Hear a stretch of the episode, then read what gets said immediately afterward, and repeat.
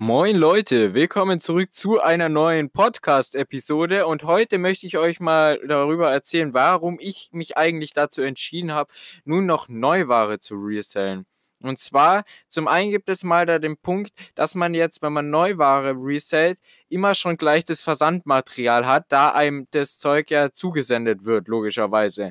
Zum Beispiel bei Gebrauchtwaren war es jetzt bei mir auf dem Flohmarkt so, oder wo ich es halt woanders eingekauft habe, als ich da immer noch schauen musste, dass ich irgendwie Verpackungsmaterial herbekommen muss und ja, muss mir immer irgendwo entweder Kartons oder äh, also Kartons kaufen in der passenden Größe oder mir zu Hause irgendwelche zusammencraften.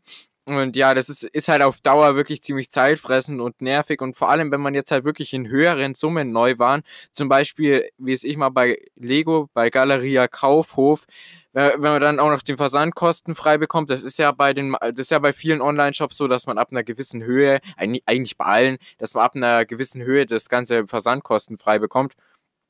Ich meine, dann hat man gleich das Material zum Versenden, braucht eigentlich nur noch den Pepper drauf machen, zack, boom, ab zur Post und ab geht's. Und ja, genau, so spart man sich halt das Ganze. Das Weitere ist halt, man kann zum Beispiel Treuepunkte bei den Online-Shops Shops sammeln oder das Ganze noch mit Cashback kombinieren. Gute Cashback-Plattformen sind zum Beispiel Payback oder Schub. Ich äh, habe beides. Äh, und ja, genau, da kann man halt auch wirklich nochmal gut Geld rausholen. Man, man kann sogar wirklich Cashback nutzen, um seinen Gewinn entweder zu erhöhen oder allgemein wirklich nur durch das Cashback Gewinn zu machen. Das ist auch eine Möglichkeit. Aber dazu, ja, das erzähle ich euch mehr in einer anderen Podcast-Folge. Und genau, wie gesagt, man kann dann halt auch solche Sachen wie Black Friday oder ähm, Prime Day bei Amazon auch ausnutzen.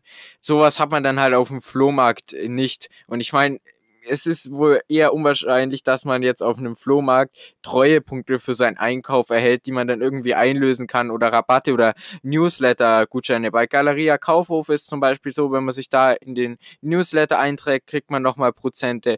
Bei Otto war es bei mir so, ich habe mir einen Account created und habe da auch gleich nochmal ordentlich Prozente bekommen. Und hm, das ist halt wirklich immer schön. Da kann man nämlich auch echt gut Geld sparen und das dann halt nochmal besser resellen. Und ja, genau, das war es eigentlich, warum ich Neuware resell. Und es ist natürlich viel einfacher, Neuware äh, loszuwerden. Ja, ist ja klar, weil wenn die Leute lesen in der Anzeige, es ist neu, dann denken sie sich, ah, okay, cool, ist sogar ein bisschen billiger als der normale Marktpreis. Ja, dann, dann nehme ich es doch gleich mal mit und zack, bumm, hat man es verkauft und ja, alles ist erledigt. Und ja, das war, warum ich eigentlich Neuware resell. Ich würde es auf jeden Fall geben von euch empfehlen. Und ja, das war es dann schon wieder mit dieser heute sehr kurzen Podcast-Episode.